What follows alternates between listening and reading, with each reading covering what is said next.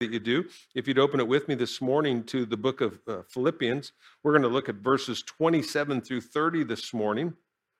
And uh, I titled this series Joy Filled Living, obviously, as I've shared with you week in and week out, because of uh, just the backstory of it, real quickly, understanding that, you know, Paul is writing this letter from a Roman prison cell, looking back to the time where he was there in uh, Philippi, and he's appreciative of the ministry that the church had in his life there, and he's thanking them uh, for the most part.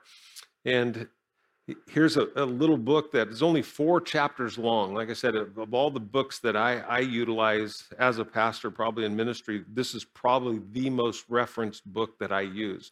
It just speaks pretty much to everything in life. And so, in four uh, chapters, 104 verses. There's 19 verses that Paul uses, you know, that speaks of joy. And uh, again, so looking at someone who uh, has exemplified, we call him the apostle of joy, exemplified joy in his own life in the midst of tremendous circumstances and struggles. It's a great encouragement to us. And there's things that you can study. You know, anytime that you want to learn something, you find somebody who's proficient in that particular area of life and you ask them questions or you examine their life, you look at them. And that's what we're doing as we study through the book of Philippians. We're looking at the Apostle Paul's life and we're going, here's a guy that no matter what was happening, I mean, he just, I, I growing up, my parents bought us, it was a, you remember the cartoon Bozo? I don't know if he'd be politically correct anymore. I just, sorry if that offends somebody. I just, I, I'm so scared to talk about stuff anymore. I don't know. I mentioned Dr. Seuss and somebody, you know, and I, I all I looked at was the pictures. I didn't even read the words. Okay, I just, I just want you to know that I, it was a, my my mom's first book she read to me was Mother. You know, Are You My Mother? Do you guys remember that one? Yeah. See, oh, well, hey, I don't want to deviate you too far and get you away from now. You'd be googling that on your phone while reading the book during the service. I'll be thinking that I said something that just totally spoke to you, and you're reading, you know, Are You My Mother? And just remember, just you know. Okay. So anyway. But where was I before I distracted myself? Oh, yeah, yeah. No. So I had this, my parents, you know, got me this Bozo punching bag. Anybody have one of those Bozo that had sand in the bottom? Yeah, yeah, a few of you. Even a couple of girls. Yes, yes. Yeah, it's always fun. You know, no, but I mean, you'd hit that thing. And the funny thing was, when you first were learning how to hit it, you know, you'd punch it really hard, right? and it would go down, and then what would it do? It'd come back and punch you. And it was like, you know, I remember crying the first time I hit it. It was like, he hit me back. My parents were like, he doesn't have arms. How could he hit you back? And it's like, he hit me. It's his nose. It was like, because it had that really cool nose and you could just punch it in. But Paul is like that. Or how many remember Weebles? Weebles. Remember, what was the theme of a Weeble?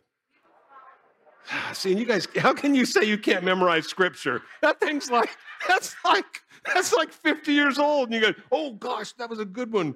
Thanks for calling that one out, Pastor Mike. You know, no, weebles wobble, but they don't fall down, right? You go, yeah.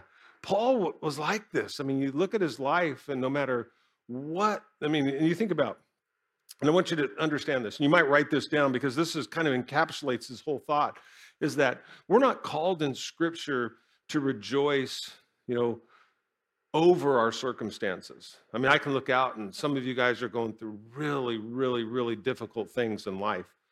And, and, you find it hard in the midst of it to go, man, how do I how do I find joy in this? And, and God's not saying that everything that you go through is going to be a joyful experience. But what he is saying is that you can find joy in the midst of it. Because what you're going to discover, those of us, as I share with you, we're every single one of us, we're either in a trial right now, right? or we've come out of a trial or what? We're being prepared, right, to go into a trial. And those that are coming out of a trial, you learn something that is such a blessing to you is that God was faithful. And that no matter what you went through, no matter how deep and dark it might have been, everybody else might have walked away, but God never walked away. And, and the thing is, and there's something, though you hated it, it's kind of a love hate thing, right? It's the best of times and it's the worst of times because you're going, man, I wouldn't have picked that. I wouldn't have chosen to go through that. But man, to go through it and to know what I know now and to be able to sit and go, and I wouldn't change a thing. And sometimes in tears because uh, you just know the pain. And, and again, what you see is that God is just so good, that he's so faithful, and that he will never leave you, and that he'll never forsake you. And that's what Paul came to comprehend. That's what he came to know. Nothing could separate him from the love of God that was in Christ Jesus. He was going absolutely nothing. And then to be able to bring that along, especially you think about ministry today. It's like I said, in the midst of whether it's COVID pandemic or the the things that are going on in the world today that are just so confusing. They just the topics that we've never even heard of before, that were never even a part of life, you know.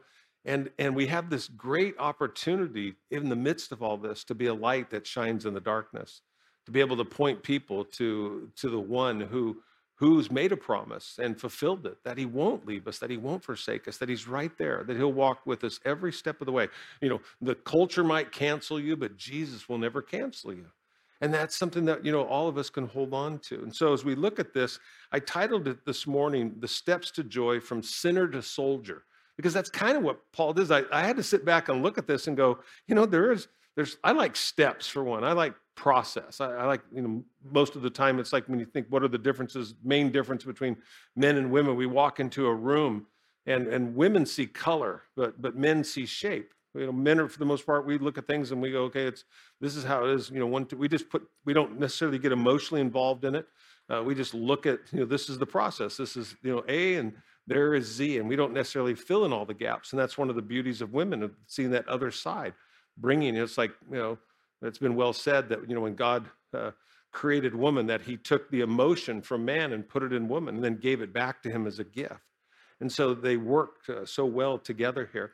But uh, we'll look at this and, and start in, in verse 27. Paul would write this in Philippians 1. He says, Only let your conduct be worthy of the gospel of Christ. So whether I come and see you or am absent, I may hear of your affairs that you stand fast in one spirit with one mind, striving together for the faith of the gospel, and not in any way terrified by your adversaries, which is to them a proof of perdition, but to you of salvation. And that from God, for to you it has been granted on behalf of Christ not only to believe in him, but also to suffer for his sake, having the same conflict which you saw in me, and now here is in my is in me as well. And let's stop there and just take a moment and pray. Father, as we study this this morning, may you bring your joy into each of our lives. Lord, may we be able to laugh even in the midst of hurt and heartache. And uh, Lord, it's like at the death of a loved one, we find ourselves in the deepest pit of pain and sorrow. And yet, when we recall the, the, the joy of their life, the, the love that we shared, memories, uh, and all of a sudden we find ourselves laughing. And, and so much of the Christian experience is that way that we read in Scripture that you are a man of sorrows and acquainted with grief, but yet you're the one who, Lord, brings us joy. You're the one who really personified joy in this world. And Lord, we look to you today. God, we desire in our life. And so, Lord, we desire more of you. And we pray that as we study your word today, that you'd open up our hearts and our minds to receive all that you have for us. And we love you, we bless you, and we praise you today. And we thank you, Lord, for one another today. Thank you that we could be together here in church. And may you just, uh, again, knit our hearts together in your love, we pray. In Jesus' name, amen. And so, you know, as Paul looks at, you know, this, I mean, there's, uh, again, I'm always think of the concept of joy and, and you know people can again really confuse this. You know we've been talking about this for the last few weeks with regard to happiness and joy. Remember happiness is tied to your happenings right? And your joy is tied directly to jesus. We used the acrostic you know last week. Really the essence of joy is is jesus others and you. And we start to get that down in our life we really do experience more joy you know when you think about joy a lot of times we don't think that uh, is does jesus desire that we have joy in our life? You know and obviously he does. I shared this with you last week in john chapter 15 and verse 11 you know where he said jesus speaking to his disciples he said these things i've spoken unto you that your joy may be full. I mean he wants our joy to be full this morning and i like that. I like the fact that uh, we have a god that wants us to experience joy in this life. The difference is, is what you know what the world thinks joy is and what Jesus says joy is, and that's kind of what you know I really want to walk through with you today because it is the process, the steps to a deep and lasting joy. You might say it starts as a sinner and ends up as a soldier. You know, it's this process that God takes us through to really experience a deeper sense of joy in either in our lives.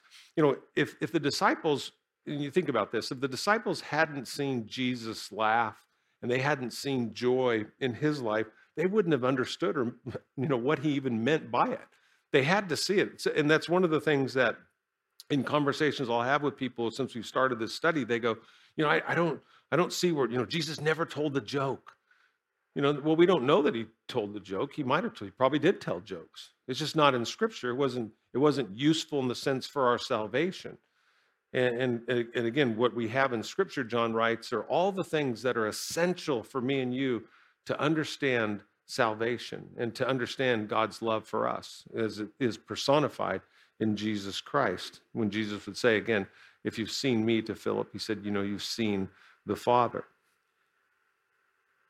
Remember this, and I, I share this with you, you know, week one, and I keep having to remind people each week as we pray, you know, joy cannot be found by direct pursuit. Because that's what that's the problem in the world. The world is looking, you know, for joy, like, you know, it's at the end of the, the rainbow, it's the pot of gold. But true joy cannot be found by direct pursuit. It's a byproduct of a relationship with Jesus Christ. And that's really the first step. And I think that's where people miss it. Uh, there, you can't you can't bypass the first step in experiencing joy in your life because it comes by the way of what salvation. You might write that down. Number one is salvation. If you're going to live a, a joy filled life, you've got to receive Christ Jesus as your personal Savior. It, it, won't happen any, any other way. Like I said, it's a, it's a byproduct. You know, Galatians 5 22 and 23 we read, it says, But the fruit of the Spirit is love, it's joy, it's peace, it's long suffering, it's kindness, it's goodness, it's faithfulness, it's gentleness, it's self control. It says, Against such there is no law. You know, Christians by nature, I mean, I'm talking about their new nature, are joyful people. And you go, Why? How many are happy that you're sins are forgiven today by a show of hands. Does that bring joy to your life to know that, yeah, you know, my sins are forgiven? Those that clap, they understand. They go, hey, you know, I, have had a, you know, it ain't like I just had a couple, right? It's like, man, and to know that your, your slate has been washed clean, right? That you are sanctified, you are justified, and ultimately to be glorified because of the precious blood of Jesus Christ. If, if that doesn't bring you joy, there's really nothing in this life that will. I mean, to fully to comprehend that, that we deserve hell, right? That we have earned, not, not just deserve it, we have earned the right. The wages of sin is death. We have earned the right to die. But God has given us life in his son. You think about that. Wow.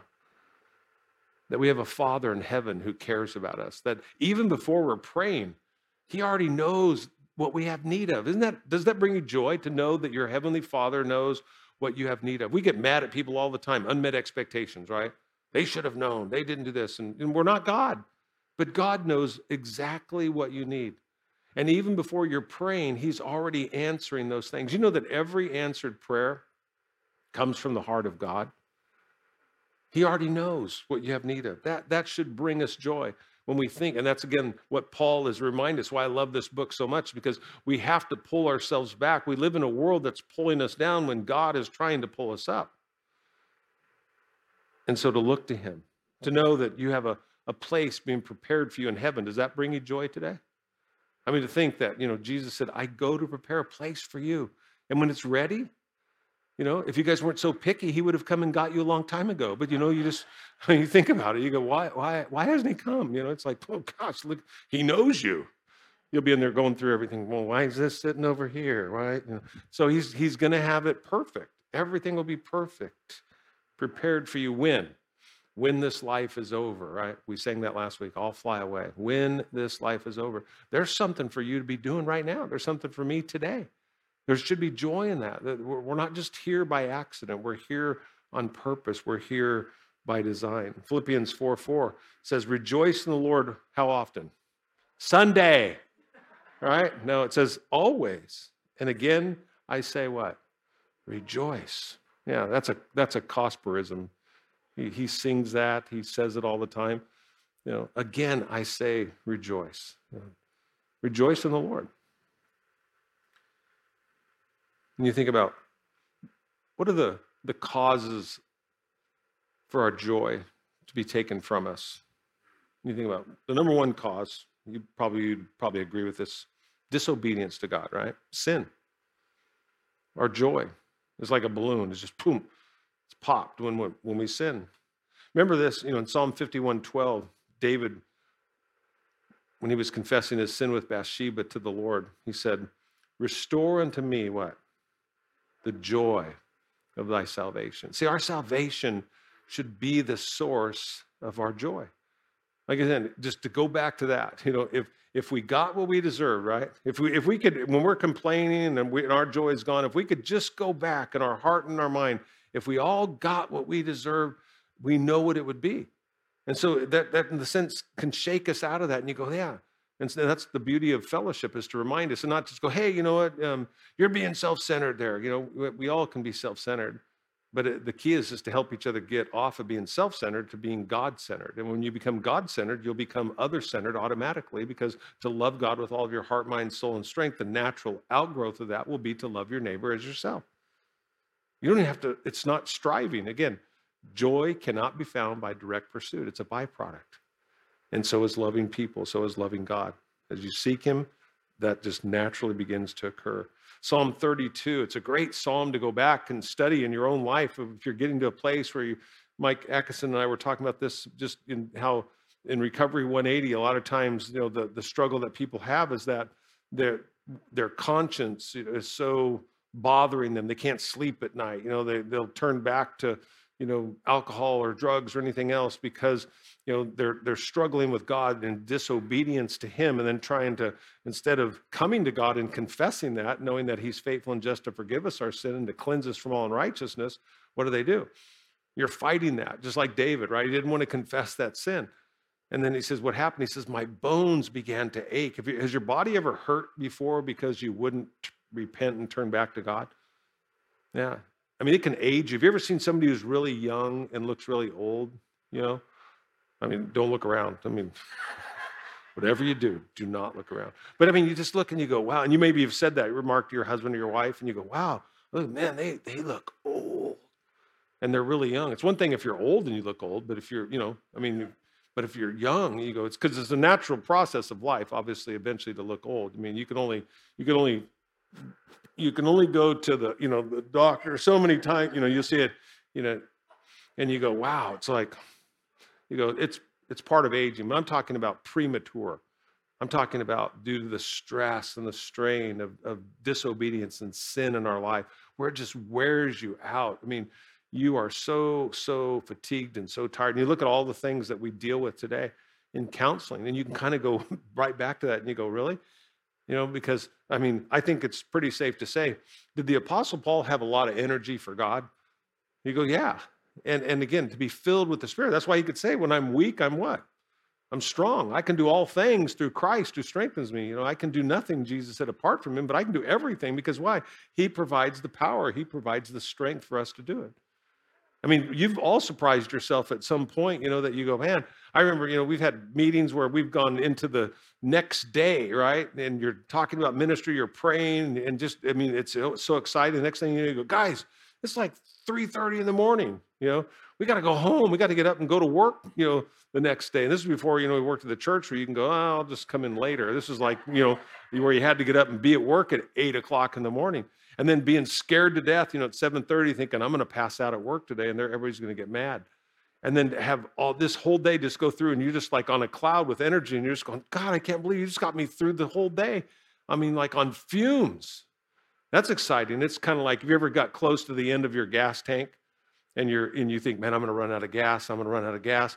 And it's just like, and you're praying like, God, please, please, please, please, please, please. And you make it, right? It's like one time I was going to Hanford to speak at Calvary Chapel, Hanford, and I forgot my wallet. And uh, I got there and I pulled into a gas station because I needed gas. And I was like, oh my gosh.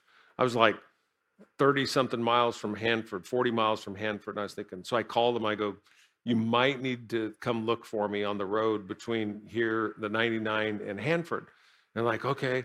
I mean, I prayed hard about a lot of things in life, but I don't think I've ever prayed as hard as I was praying. I mean, I was, I, was close to perspiring blood.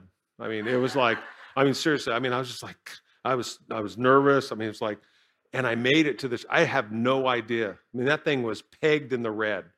And then, fortunately, you know, after I got done, this pl- nice police officer who was at the church there, he he filled my tank up with gas and and uh, gave me a police escort at a high speed uh, down down the road, you know, because they can do that, you know, as long as you're following them. Not, I, I really wanted to be in front of him with the lights behind me, but knowing that he was actually with me, I thought that would have been that's kind of a dream. I, no, I'm not.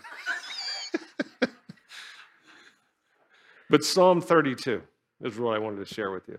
Psalm 32. And you just you can highlight it and go study it for yourself. But David would say, he goes, My bones, they they waxed within me, they they hurt. They just literally his body hurt because he wouldn't repent.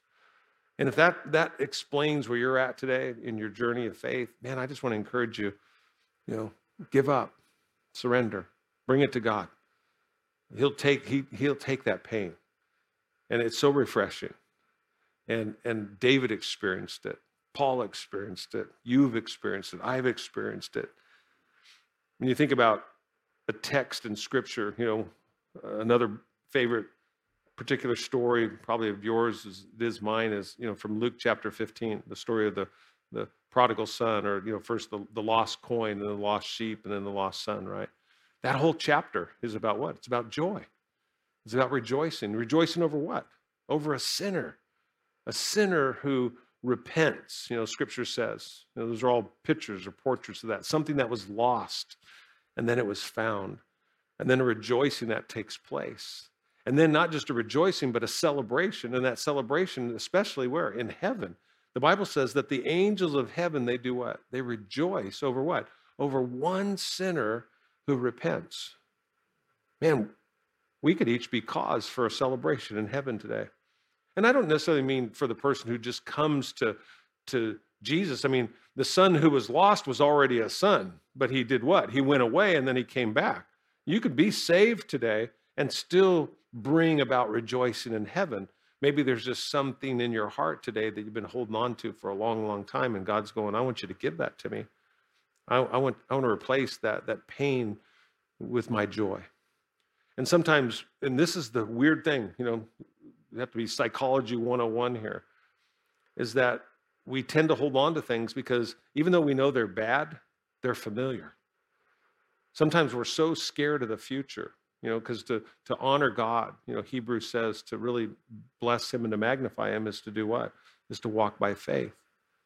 He said, you know, that which is not of faith is sin. You know, God's a rewarder of those who come to him and believe him and trust him. And today you can you can honor God and you can glorify God by bringing those pains to you. And so it starts by, you know, Paul recognizes this that it starts as you're a sinner.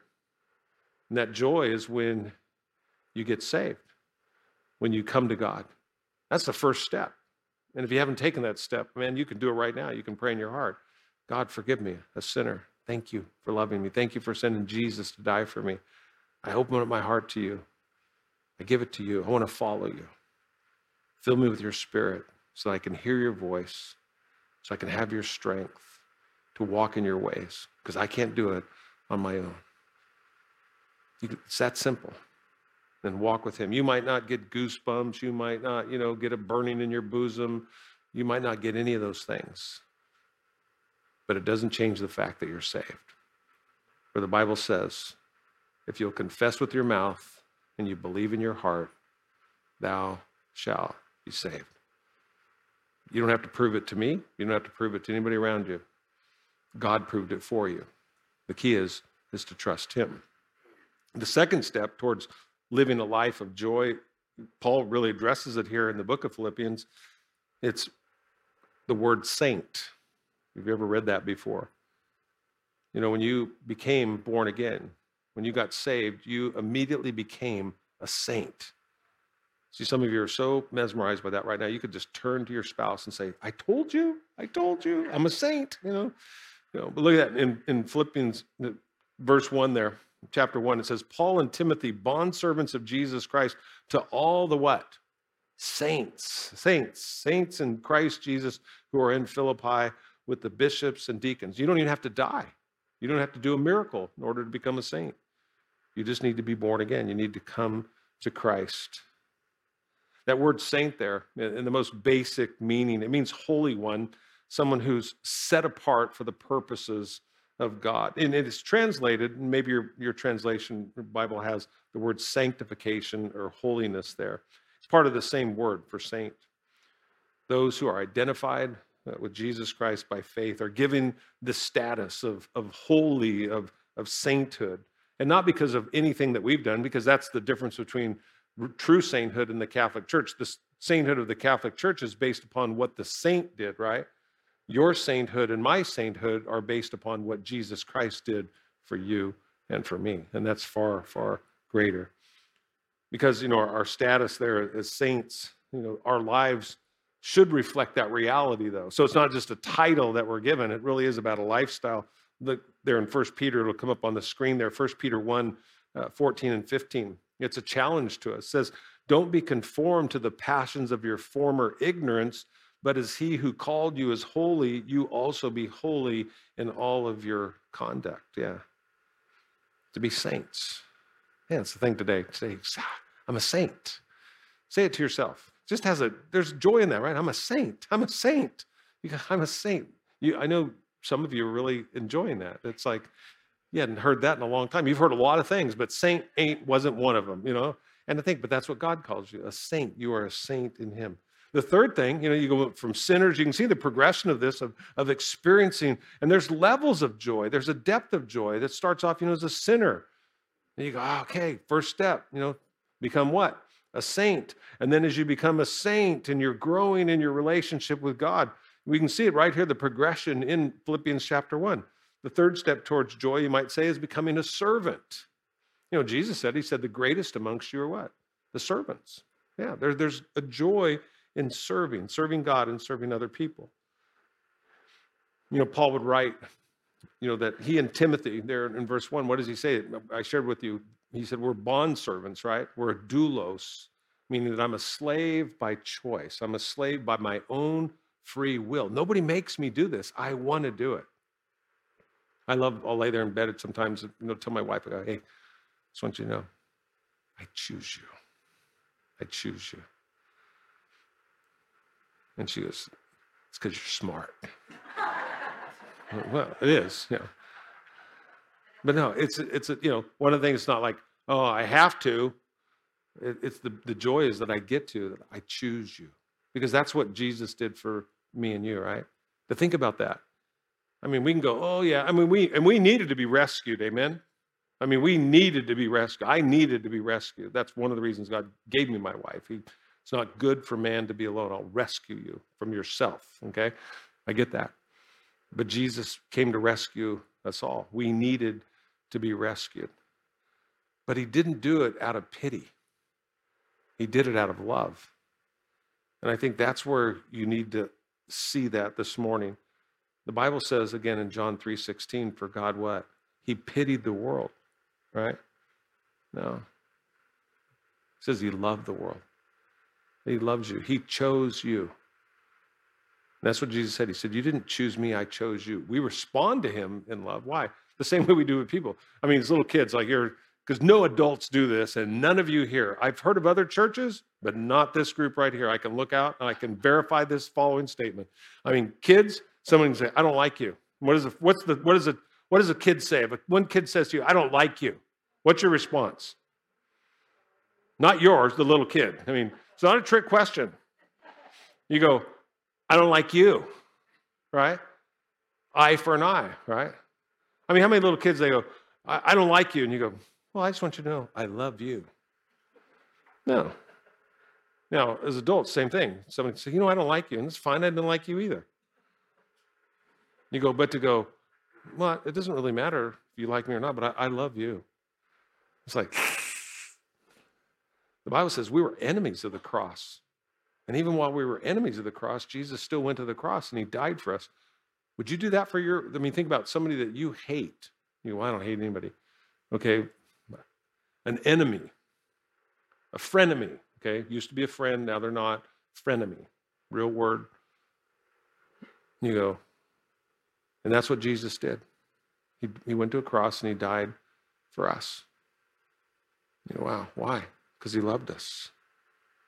And he did it to serve us.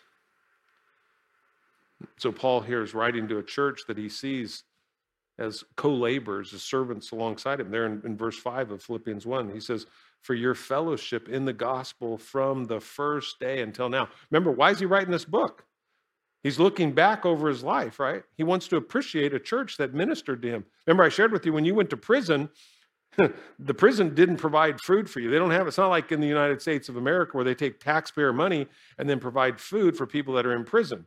If you were in prison, people who were in your life or people who, you know, believers, people that had compassion for prisoners, would prepare food and bring it to the prison for them. And Paul is thankful that the church there in Philippi, when he ended up in Caesarea Philippi, when he was arrested, that the church there in Philippi came and they ministered to him.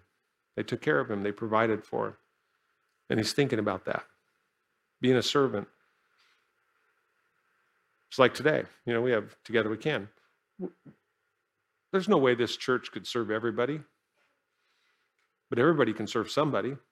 And that's what we rejoice in, you know, every month. When we started this, you know, like I said, Kimberly put together, I don't know, probably 30 some odd bags of food that, that first Sunday that we did it. And now, you know, it's well over a hundred and in the thousands of pounds. And you go, and the people that are coming, you know, every staff meeting that we talk about it, they go, man, it's just a, a, sweet, sweet time of coming together as a church from our children to our youth to our young adults and our adults, and where everybody's just serving. And there's joy in that because our eyes aren't on ourselves. And, you know, it's not about me, it's about other people. And it's about other people who have, in a sense, nothing to give you in return. They're not even coming to the church. It's not like we're, hey, we're do this because they're going to come to our church. I mean, we'd love that, that they would come to our church, but that's not why you do it. That would be called what? Manipulation. That you're, again, Jesus said this. He said, sinners give to sinners for what they can what? Get back in return. But when you do something expecting nothing, wow, that's powerful. And that's what Paul is talking about. People who serve in that kind of capacity experience the greatest joy in this life. Because if you don't, you're doing it with a condition. And when it doesn't get met, I mean, you see people all the time. They do all this and then they, they serve and then they're mad. And you're going, well, where's your joy? And they, well, they didn't say thank you. Was that why you did it? I mean, did you did it? Well, no, but I would appreciate, well, sure, it looks like that's what you wanted because now you have no joy whatsoever because they didn't do what you wanted them to do. You know, our motivation Jesus is saying where the satisfaction comes is when it comes from within, when it expects nothing in return, but we're just doing what we should do. And that's what Paul did. That's what motivated his life. I put in big, bold notes on my page here self centered people are no joy filled people. Self centeredness sucks the joy right out of you. And it does. You ever been selfish? You ever been selfish about something? And it just, it does. It just robs us of the joy. It takes, it takes away all the pleasure. That's why, you know, we'll read ahead here into Philippians chapter 2. This kind of tells you where we're going. You can kind of see why this is so powerful. And Paul's talking about being a servant and the beautiful picture that he has of Jesus. Look there in Philippians chapter 2, in verses 1 through 8. Paul says, Therefore, if there's any consolation in Christ, any comfort of love, any fellowship of spirit, if any affection and mercy, fulfill my joy by being like minded, having the same love, being of one accord, of one mind. And let nothing be done through selfish ambition or conceit, but in lowliness of mind, let each esteem others better than himself. Let each of you look out not only for his own interest, but also for the interests of others. let this mind be in you, which was also in Christ Jesus, who, being in the form of God, did not consider it robbery to be equal with God, but made himself of no reputation, taking the form of a bondservant, coming in the likeness of men, and being found in appearance as a man, he humbled himself and became obedient to the point of death, even the death of the cross. And you go, why did he do that? To serve us. He sure didn't do it for himself. He did it for the glory of the Father and for our good. And so, in this text here this morning, when you look at this, and this is really where we kind of land here in verse 27 and 28, Paul turns his attention from sinners and saints and servants to really, this is, you might say, is the pinnacle uh, of joy filled living, is when you and I become a soldier. And that's really who he, what he's talking about here soldiers. Look there in verse 27 28. He says, Paul writes, he says, Only let your conduct be worthy of the gospel of Christ, so that whether I come and see you or am absent, I may hear of your affairs, that you stand fast. That's a key word there, that you stand fast in one spirit, with one mind, striving together for the faith of the gospel, and not in any way terrified by your adversaries. So you can see where you get the concept of a soldier here, your adversaries. This is a, this is a war. Says, which is to them proof of perdition, but to you, of salvation, and that from God. I think this is where, I mean, really, you might say the rubber meets the road. This is where many, I'd say, well, really intending believers, this is where they lose their joy. Oh, they understand, you know, yes, the joy and salvation. Yes, they understand, you know, really the joy and, sainthood and knowing our position, you know, in Christ. They even know the joy of serving. But where, man, I mean, the, the air just gets sucked out of their life is when they get in the battle. And you might think about that in your own life. Second Timothy 2, 3, and 4, Paul writes this to Timothy. Remember, he's with Timothy. He's writing, you know, talking about Timothy here in the book of Philippians. He says, You therefore, Timothy, must endure hardship as a good soldier of Jesus Christ. And this is the key. He says, No one engaged in warfare entangles himself with the affairs of this life that he may please him in whom enlisted him as a soldier. See, again, it's that God chose you. He's enlisted you as a soldier in here. So when you look at that in Philippians, we find that word conduct, and it's really an interesting word in the Greek language. It's uh, uh, politeuo, and it's where we get our English word politics. And, and that word conduct in the Greek refers to being a good representative of whether it's a city or a state that you're from. It's almost like similar to the word that we find ambassadors, that when you're an ambassador for a country, you don't represent yourself, you represent the person in that country that sent you here. Okay. And so when Paul's talking about our conduct, you're, you're think of yourself like an ambassador. It's not, you don't get to choose your conduct, no matter what you know, Mike and I were talking about a situation he had to face this last week, you know, dealing with uh, um, some, they're not, we don't call them renters. Can I say squatters from the pulpit? Is it okay to say squatters? The people that just go take over a house when, you know, no one's living in there. And it's uh, Flea's aunt's home in, down in Riverside. And uh, they've taken over this house and they're living in it. And so Mike tried to work a deal with, be really nice with them and talk to him and say, hey, can, you know, you guys, like when the realtor wants to show the house to somebody potentially who has money, wants to buy it? Could you guys that are just living in the house without permission, could you let them in and so they can at least see the house? Because most people won't buy a piece of property without what? Seeing it, right? So, of course, the landlord, you know, no, not landlord, but the realtor calls and tries to get in, Mike tries to get in touch with the people that are living in the house. Guess what? They don't answer the phone. They don't want to be bothered. They don't want to show the house. Not convenient. So you go down there. So you have to have a conversation, right? So Mike's telling me about it. He's like, you know, um, I'm having to like, there's a part of me that just wants to go in and just go, all the stuff that's here needs to go outside, and you need to go outside. And you go, um, and then he goes, in my former life, it had been really, really easy. And he goes, But in my new life, you know, in Jesus, you know, I can't go there. And that's the war. it starts off as what? It's a battle in our mind, right? First, but it can get and it can go right out into the physical realm there. But that that's what we're talking about. There's a we are in a constant battle. Do I do I get to represent myself? And you go, oh, and that feels so good. I mean, and and maybe without a show of hands, maybe there's been times when you've actually let that out from the old self and you went, oh, that felt pretty good. you didn't, the Bible doesn't say sin's not pleasurable, but it's only pleasurable for how long? A brief, brief moment.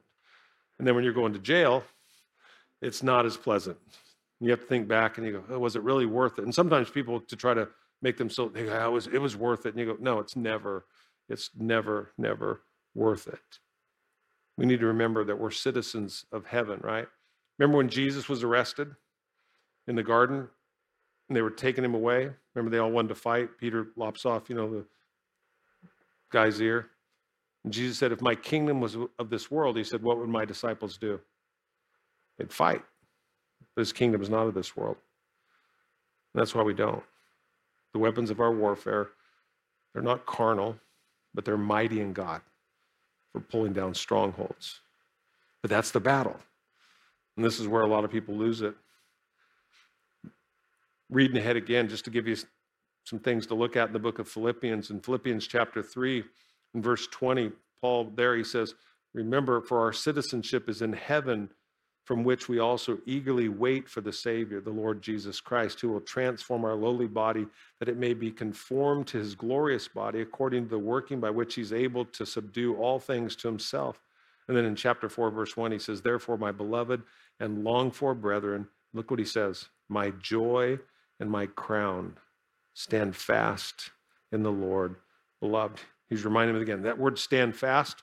You know, one of the things I love getting to babysit, you know, my grandkids, the, they'll all be over, you know, playing sometimes, and they'll go to a door and they'll try to slam the door on the other one. You ever do that, you know, to your your relatives? And what are what are they doing? And they're on one side of the door and they can't get it closed, right? And so they're pushing on the door. Now, do they just stand like this and push on the door? They go, no, you'll see them. And they, they, it's funny how they do it. Even they get back, right? They, they get their leg and they plant their foot back and they're pushing and they're yelling at each other, come on, help me. And they're all there and they got their hands out. And you go, this is kind of, that's the thing that you got to look at. That's, that's what Paul's doing. He's going, this is how you got to, this is your stand. You're not just standing there going, take a stand. I'm taking a stand for God. No, it's like you're you're in the stance. It's like somebody's going to come and try to run you over, and you're just going to you're going to get in a position to try to absorb the blow and not get you know blown away by it. And that's exactly what paul is exhorting us to do is take a stand. And he says there in verse 27 he says only let your conduct be worthy of the gospel of christ. And so i look at that and i go how do soldiers then you know from saint or sinner to saint to servant to soldier and you go how how do soldiers find joy in the battle. Because I think that's where, like I said, I think that's where the, it's really the fork in the road for many believers. You're in the fight and you go, that's where I lost it. And you're thinking in your own life, you can go back through battles and you go, that's where I lost my joy, was in the battle. How do soldiers keep their joy in the midst of the battle? And it's like it just comes off the pages to you here. They're consistent in their conduct. Think about it. They're consistent. They don't leave their post. And they do what? Man, they just they hold on to their position there. I mean, it is getting harder and harder to live the Christian life, isn't it? You think about it in, in this world, in this world sense. I mean, there's a target on our back. The, the world's becoming more and more hostile, openly hostile to Christians. And you look at the Apostle Paul. And he says this about himself. Second Corinthians chapter 11. He talks about, you know, the fake and the false versus the real and the true minister. He says, Are they ministers of Christ? He says, I speak as a fool. He says, I am the more. He said, In labors more abundant, in stripes above measure, in prisons more frequently, in deaths often. He says, From the Jews, five times I received 40 stripes. He's talking about his ministry minus one. Three times I was beaten with rods. Once I was stoned, and he's not talking about California type stone. He's talking about actual rocks here, okay? Says, Three times I was shipwrecked, a day and a night I've been in the deep, and journeys often, and perils of water, and perils of robbers, and perils of my own countrymen, and the perils of the Gentiles, and the perils in the city, perils in the wilderness, and perils in the sea, and perils amongst false brethren, and the weariness and toil and sleeplessness often, and hunger and thirst, and fastings often, and cold and nakedness, besides all the other things, what has come upon me daily, my deep concern for all the churches. Wow. I mean, no one, you know, told Paul, hey, when you get saved, everything just gets really nice and everybody just, you know, gets along. He's like, no, this is what happens. There's a target on your back. You, when you got saved, you entered into a war. Well, or, or just to say this, your eyes were open to because you were born, when you were born into this world, to be, in the truest sense, you were born behind enemy lines, weren't you? We're born into a fallen world, right? Jesus is coming back to restore it. But we're behind enemy lines today. And all of a sudden our eyes are open to that. And what did Paul do? He's going, You want joy? You got to live consistently. Your conduct has to be consistent because it's not like this, you know, that one day it's up, one day it's down. Uh, James says that, you know, a double minded person is unstable. It's consistent, it's making that stand. And it's not that you do it on your own. God isn't demanding perfection, he was perfect. We're not. But yes, consistency in our life.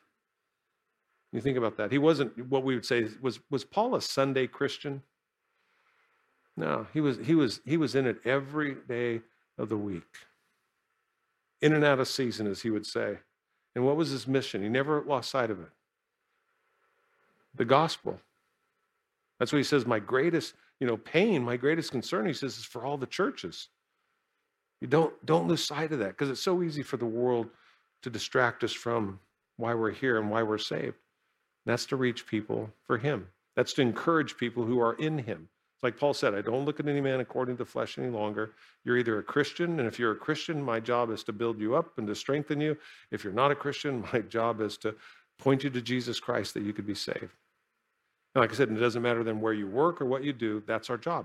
No matter where we work, we all have the same mission in this life. The vision as to how we accomplish that, that's different from person to person, but the mission is the same. Is to point people to Jesus and to build them up in him. No matter what place you work, no matter where you work, and that's the struggle that people have. They go, uh, I'm all by myself. Well, you're all by yourself until you lead other people to Jesus, and there's two of you, and then if the two of you reach somebody else, there's three of you, and then you know after a while, that's isn't that what happened in the Apostle Paul's life?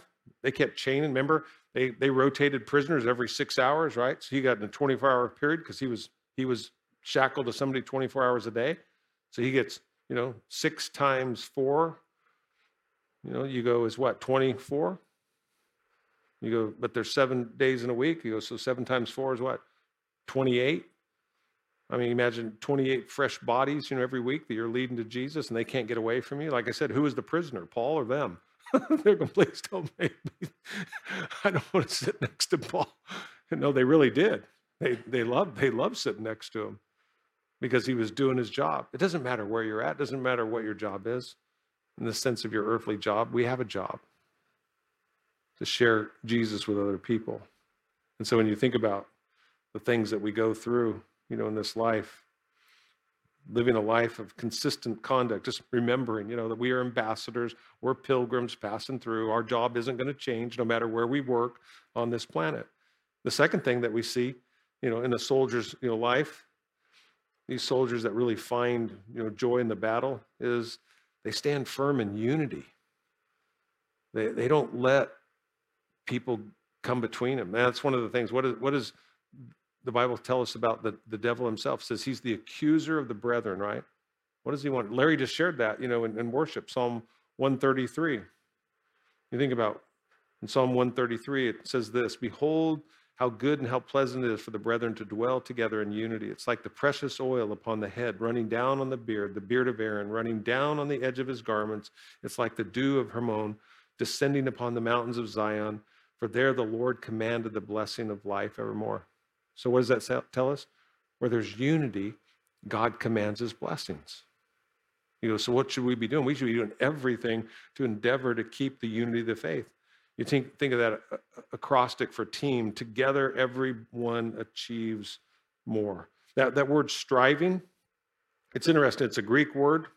It's sunathleo, and it means together, and then it means uh, there's the prefix there, and then athleo, that's where we get the term athletic, or it's so you could say that Paul's looking at it as like we're an athletic team. You know, he would write that in Corinthians, right?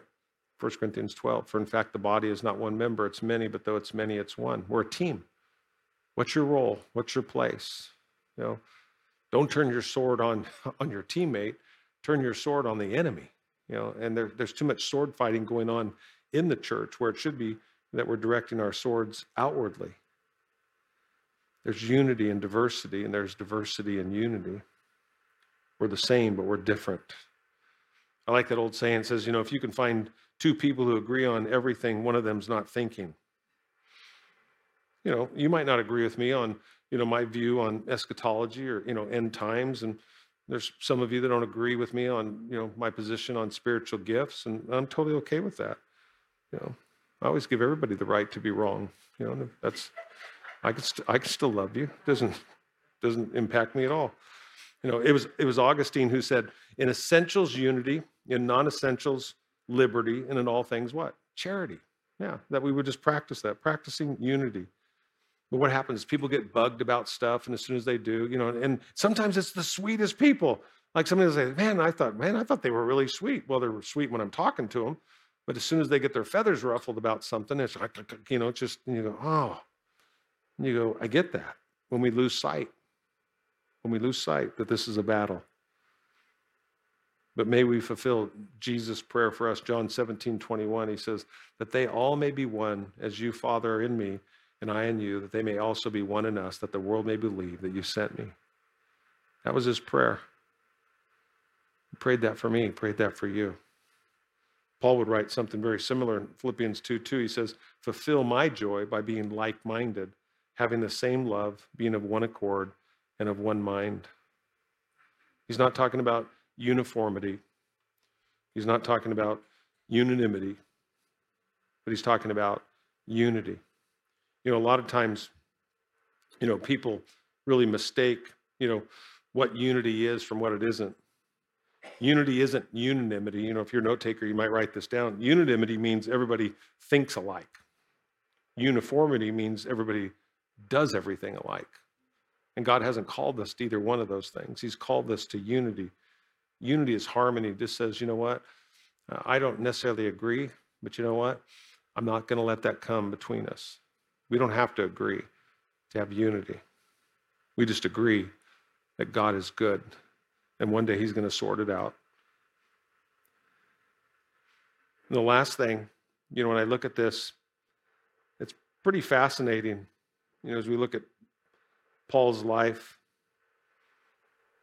when we think about the church, you know, the last point you know I'd want to make were soldiers, you know, how do they find joy in the midst of their battles? And maybe one of the biggest things is they exemplify courage. Courage. What do I mean by courage? Look at verse 28 there. It says, it says, and not in any way terrified by your adversaries, which is to them a proof of perdition, but to you of salvation, and that from God. You know, in the New Living Translation, it puts it like this Don't be intimidated by your enemies. So he's saying, what? Don't let, don't let your enemies scare you. Remember, Paul's writing in prison, and where's he getting ready to go? He's going to stand before Caesar Nero. He's not scared at all. He actually called for that. He wanted to stand before Caesar so that he could testify of Jesus. That, that is so, so amazing. That word, you know, intimidated. In antiquity, it was used to describe a horse that uh, uh, couldn't go into battle, they would say that the horse was battle shy. You know, it's like if uh, if you have ever had hunting dogs. I, I, grew up. All I've ever had was labs, Labrador retrievers, and none of them ever had to be hunting dogs. And one dog I got was one of my favorite dogs. He was going to be raised to be a hunting dog, but when they shot a gun off, he thought it was a track meet. So, you know, instead of sitting by his owner when they'd shoot the bird, they'd shoot, he'd shoot the gun and the dog would be about a mile and a half away so he wasn't, you know, he, he didn't really turn out that well. But he made a great, great pet. And Paul's just saying, you know what, you, you, you, can't, you can't be battle shy, you know, as a Christian. Man, the, the, the gun is going to go off, but it's learning to, to stand firm. It goes back to standing firm. And the best way you can do that is if you're standing firm with other people, because sometimes you might want to run, but if your arms are locked around somebody else, you ever been hooked up to somebody else and not been able to get away when you even wanted to? My wife could tell you a wonderful story about when we went to Hawaii, and uh, it was just my wife and I, and we were snorkeling out there, and and they had a sign on the beach that said, you know, when you see these certain sea animals and urchins and stuff, you know, to really be, you know, aware of it. And one of them was an eel, right? Like a some kind of eel, like that has like teeth and could you know, like rip your face off. And so, you know, we're, we're swimming along, we're snorkeling, and uh, I'm in front of her, and she's right behind me. And, and all of a sudden, this eel comes right out of this rock, like in a movie, right? And it goes out and it goes like this, like that. Well, Peter's not the only one who walked on water. I will confess, I will confess, I will confess, I had fins on. That made it easier for me, okay? And uh, I mean, I was out of there, and my wife was behind me, and she's like still swimming. And all of a sudden, it's like right in her face. And so she, and she comes back. Well, she's mad at me. She says, "Why didn't you? Why didn't you tell me there was an eel there?" And I said, "Hey." At that point, I go, "This is every man for himself." I, I confess, I'm a coward. but it was it was a conversation that we had. I didn't have courage in that moment. I can tell you that failed miserably, you know, on that one. Now, you know what? I'd hope that, you know, I'd stay in there and take the eel bite on my face for her so that she could go away and live happily ever after, you know. But yeah, it's just one of those things, you know, he's going, just stay, stay in there. Stay, no matter what happens, no matter what happens. Can one person make a difference? Yeah, they, they can. And that one person you and I look at, you know, is the cross. And maybe the most difficult thing I just want to close with this. When you think about where soldiers find joy, and this, this is when you know you've reached the pinnacle of your faith. Number four, I'd say, is shared suffering. Verses 29 and 30, it says, For to you it's been granted on behalf of Christ not only to believe in him, but also to suffer for his sake, having the same conflict which you saw in me and now here is in me. So you don't get one without the other, is what Paul's saying. It's interesting. God's granted us both to believe and to suffer. That's what Paul would write Timothy in 2 Timothy 3:12. He says, "Yes, all who desire to live godly in Christ Jesus will suffer persecution." See that word granted there? It comes from the, the word grace. And the same grace that allowed you to believe is the same grace that will allow you to suffer. You could put it this way if God leads you to it, will he see you through it? Yeah. That same grace that saved you is the same grace that will get you through any suffering that you might have to endure in this lifetime. I appreciate this quote I read this week when I was studying. It said, We enjoy God on the mountaintops, but we come to know him intimately in the valleys below. And that's really true because it's in the valleys where we really learn to trust God. There's a lot of things that you know suffering will do, and you think about this from a maturity standpoint. You know, mature. You know, as you mature in your relationship with God, and you can still have joy because suffering does what? I mean, it'll it'll cause you to long for heaven when you're hurting. And I and I've had this pleasure of praying and being with people in their last moments of life, and they're not living in fear; they're living by faith, and they're looking forward to seeing Jesus face to face. And they'll go, Pastor Mike, I'm tired. I'm tired of the pain that they're going through. And they go, I'm looking forward to being home, looking being home with the Lord. The second thing that it does, and we don't like this per se, but it produces patience. Suffering produces patience. You know, when you need patience, I mean, you'd love to be able to ask God, God, give me patience. You ever prayed that before? And what did He do? He thrust you into a very unpleasant situation where you learn to trust Him, right? That's what happens. And maybe the most important thing, what it does, because remember, this is about ministry. It's about ministering to people. It's about reaching the lost. It's about building up those who are in the faith. Like I said, you know, I've told you this many times before. You know, people will, you know, appreciate your accomplishments, but they'll relate to you in your pain. That's why Paul would write, you know, we comfort one another with the comfort that we ourselves have been comforted by God. And when God has comforted you, he gives you the ability to comfort other people. And that comfort that you provide for them isn't your comfort. It's to be able to tell them, hey, you know, when I was in your position, I, I found my comfort in turning to God.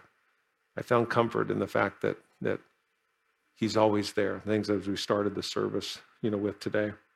And I pray that that's that works for you as it does for me. But you look at that, and I just encourage you to go back through this and think through these things today. The progression of joy in our life as God moves us from, from sinner to soldier. And like I said, but I think it's in the place of really that, that last place of moving from servant to soldier, where so many of us get, you know, really, really off track and distracted and lose sight of the Lord. And sometimes maybe it's because we just become battle shy, you know, that we're just, you know, we're, we become fearful in those those moments. But faith comes by hearing, hearing comes by the word. It's just staying in there, stay in the word, stay with God. And if he leads you to it, he'll get you through it. Amen. Amen. Let's stand to our feet and we'll pray. Father, we thank you for your word. Thank you for this book. Uh, like I said, it's, I know, one of mine, and I, I pray that it becomes one of all of ours, our favorite books as we study it together. We just thank you for your love in our life. Thank you for the joy that you provide, or that it is not discovered by direct pursuit. It's discovered as we just enjoy our relationship with you. And so have your way with us. And I pray again, even as we go, that whether it's people that are in the sanctuary or online, if they have yet to receive you as Savior and Lord, that God, they wouldn't let this day go that they would know that joy, that joy that comes from repenting of our sin, that, that weight that so easily entangles us, and set them free today to run with endurance the race that's set before them, looking to Jesus today. We love you. We bless you. We praise you as we pray in your name. Amen. Amen. Well, be blessed as you go. If you need prayer for anything today, we would love to pray with you. Don't hurry on out of here. And to, to again, just know today, 4 to 5 p.m., We've got Together We Can right back here. We'd love to have you here and uh, be blessed as you go. Test. Okay. Mikey thought he was going to get away. What does that sound like right there? We're going to sing happy birthday to our pastor, but he has to come up here. Everybody else has to. So uh, he's 85, doesn't look a day over.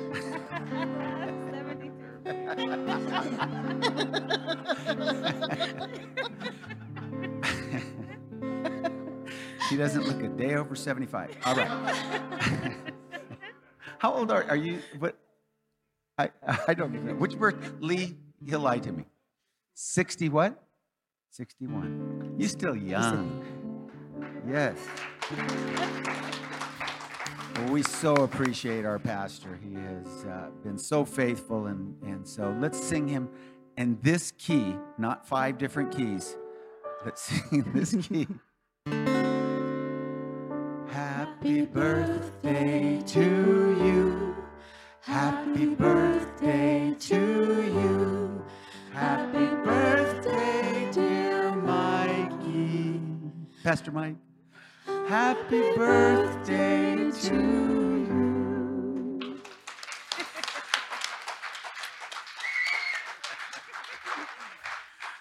well, we're going to go ahead and release you guys. We're going to sing this last song. You're, uh, some of you need to pick up kids, uh, but uh, we'll sing this last song. Stay with us if you can.